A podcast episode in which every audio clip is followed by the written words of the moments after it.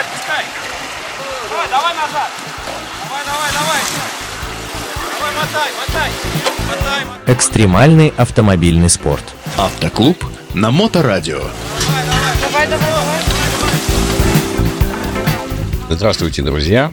На волнах моторадио передачи для любителей полноприводной жизни вне дорог оффроуд для всех. А в студию автор и ведущий Роман Герасимов. У нас с вами шестая передача из цикла истории отечественного внедорожного автопрома. Первые пять были выпусков так 70 назад, но я, конечно, уверен, что вы все прекрасно помните и все это время томно ожидали продолжения. Ну и вот оно. Так что закрепите пенсне понадежнее, обмакните перо в чернильницу и приготовьтесь конспектировать. Мы начинаем. В начале 30-х годов мы видим реализацию очевидного запроса на повышение грузоподъемности. Все-таки если двухосевой грузовик везет только себя и немного груза, то этого еще явно недостаточно. Поэтому естественным решением были трехосные автомобили с колесной формулой 6 на 4. Да, это еще не полноприводные собратья, но упомянуть их важно для, так сказать, общего понимания картины. Кстати, при необходимости все эти модели, которые я сейчас буду перечислять дальше, могли быть оборудованы гусеничными цепями Overall, которые удерживались на покрышках только силой трения, но давали довольно значительный прирост в проходимости.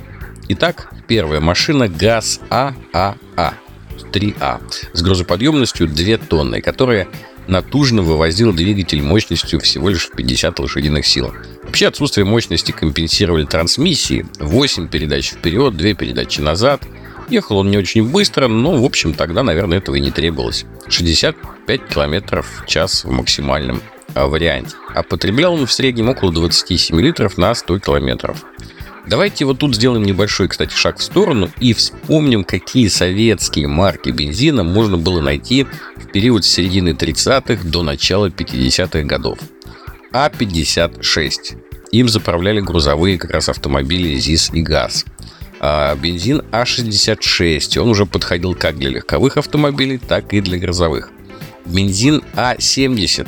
Таким горючим заправляли ну, там, иномарки или зимы, ЗИС-110, например и А-74, который предназначался только для легковых машин. Далее, по мере увеличения грузоподъемности, у нас шел второй автомобиль ЗИС-6, который мог уже перевозить не 2, а 4 тонны.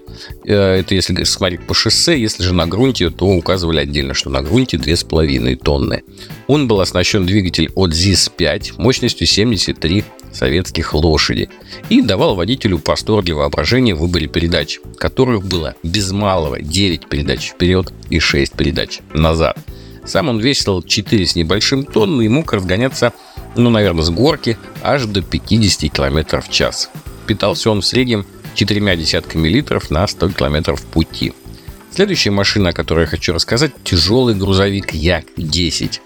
Он уже перевозил 8 тонн и был оснащен двигателем с таким несколько поэтическим названием Геркулес YXC3 мощностью, ну вот впечатлитесь, 93 лошадиные силы. При этом сам он весил, конечно, уже внушительно 7 тонн, и передвигалась эта вся конструкция не более 40 км в час. А при этом поедал он где-то 55 литров на сотню. Трансмиссия у него была схожа с ГАЗ ААА, то есть это 8 передач вперед и 2 передачи назад. Но сколь дешевым не было производство трехосных модификаций грузовиков, все-таки их проходимость оказывалась недостаточной, особенно с точки зрения военных. И не спасали никакие цепи оверолл. Мысль о создании многоосной полноприводной машины все еще будоражила умы инженеров. Началось это задолго до Второй мировой войны, где потребность в таких э, автомобилях стала, в общем, очевидной.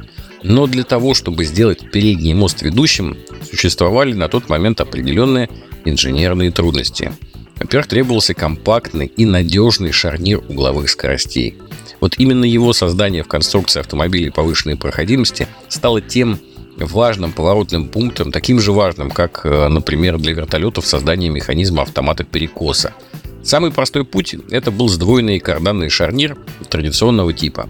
Оказался он довольно громоздким и не подходил. Появившиеся на переднеприводных легковых моделях сухариковые шарниры тракта еще никем не применялись на грузовиках повышенной проходимости.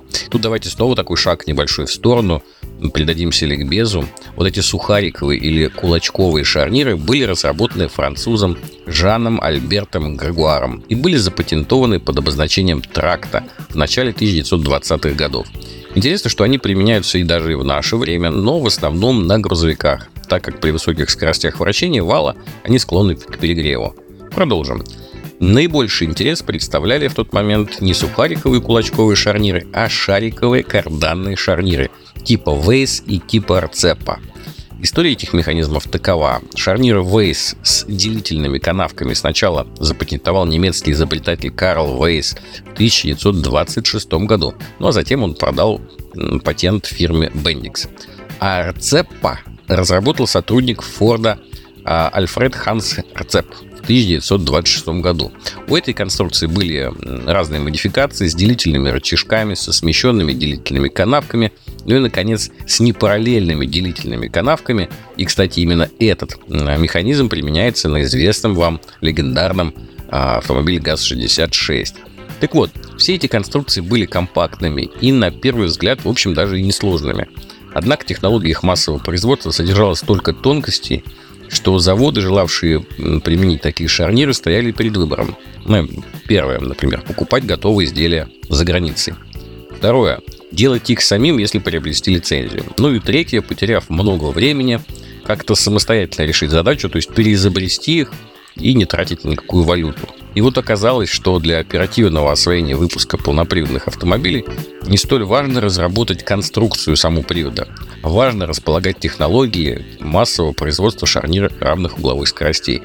И как только наше автомобилестроение получило все, что ему было нужно для самостоятельного производства шарниров РЦПа, можно было приступать к выпуску полноприводной модификации грузовика ЗИС-5 с колесной формулой 4 на 4 ее назвали ЗИС-32. На очереди уже стоял ЗИС-36.